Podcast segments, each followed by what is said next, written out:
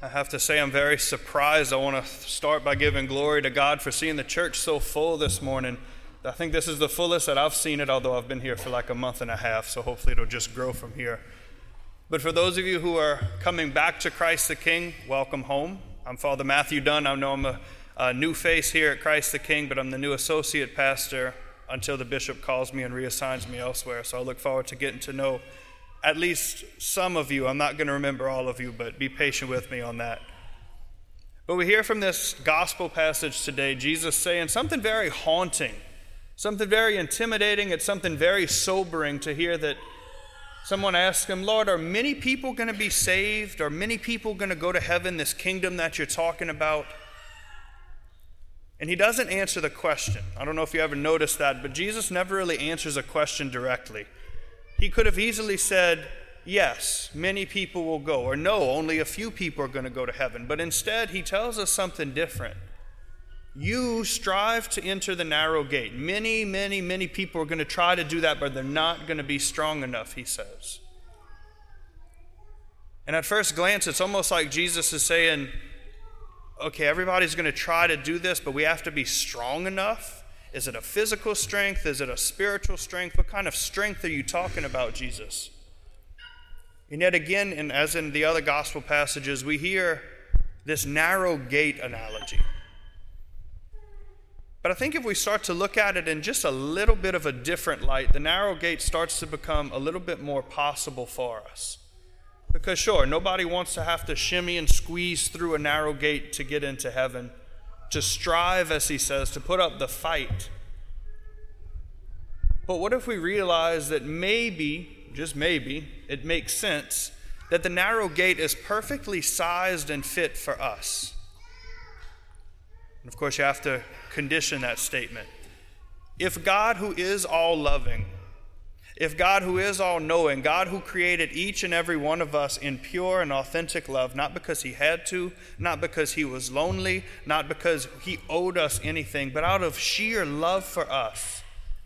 If he created us that way, it only makes sense that he wants nothing more than for us to join him in heaven. Why then is it so difficult for us to do?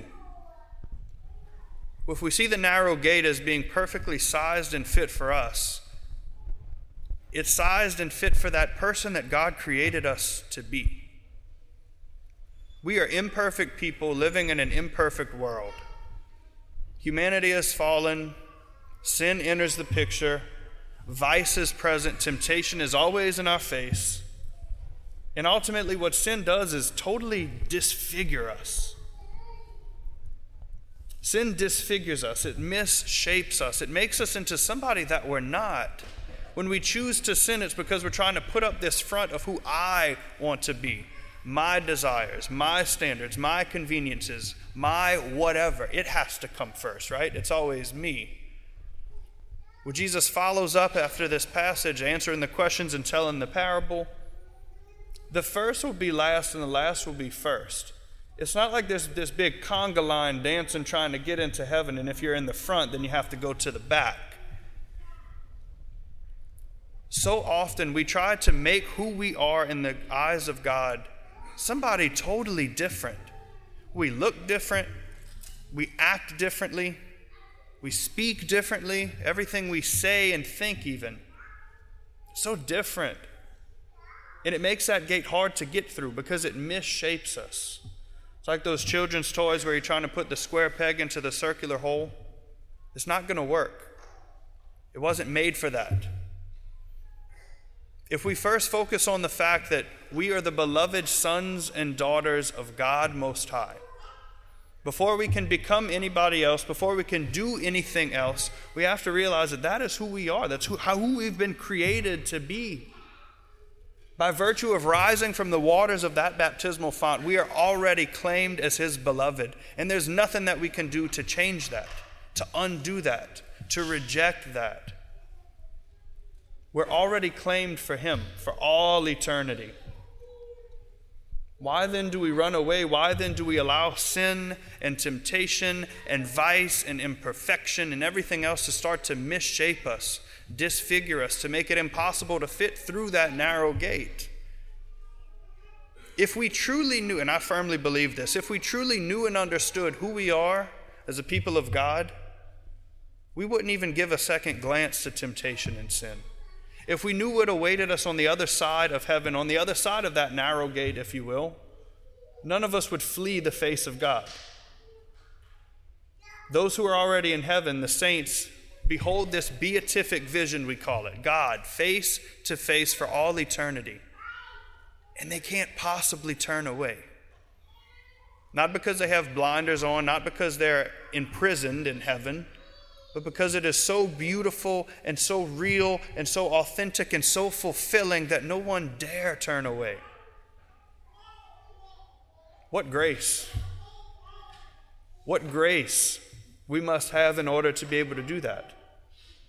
To turn to the Lord and say, I don't want to be disfigured, I don't want to be misshapen, I don't want to be anything or anybody else than what you have created me to be and to become more of. That all starts here. That all begins here. We look around and the church is so lively, and there's people standing around the perimeters of the walls. We had to break out the chairs in the atrium out there. And it's hard for me to believe that everybody's here just to check off the Sunday obligation box. Praise God for such a full church. Praise God for a community of believers that puts the Lord first today, to begin this Sunday, the Lord's Day, this day of rest, to praise Him, to glorify Him, to honor Him, to be who we are called to be as a people of faith. Praise God for that. But brothers and sisters, it cannot stop here. Start your day this way, yes, but what you receive from the Scriptures, hopefully from the homily, from the sacrament of the Eucharist, that's meant to continuously configure you to Christ so that you can fit through that narrow gate.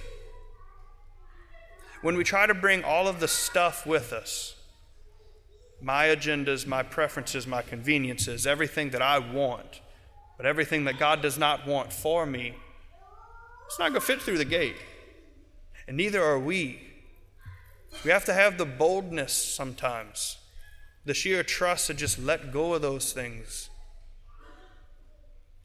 Likewise, in all of us, in our own hearts, there's this perfectly shaped void for none other than the Sacred Heart of our Lord.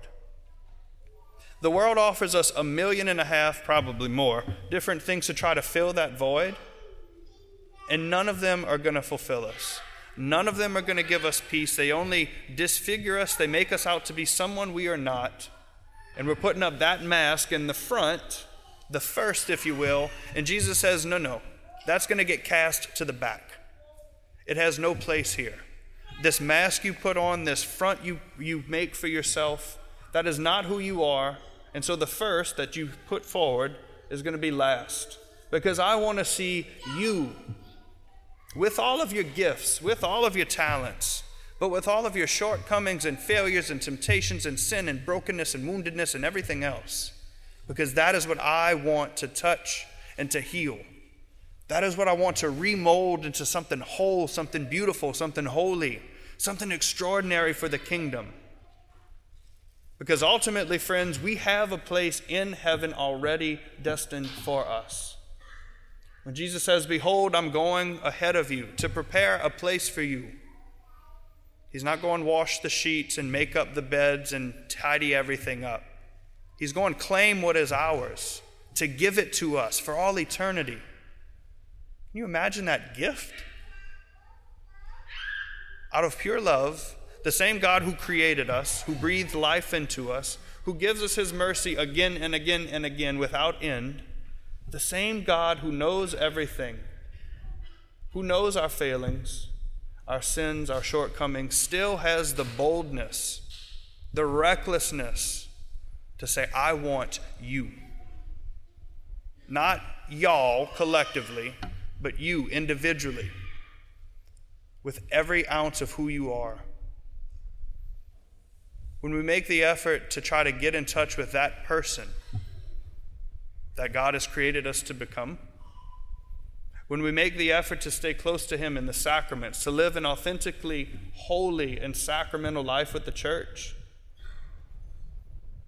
then we stay fit enough, if you will, to not only strive to get through that narrow gate. It's destined for us. It is perfectly sized and shaped for the person we are created and called to be. Become no one else. Become nothing else.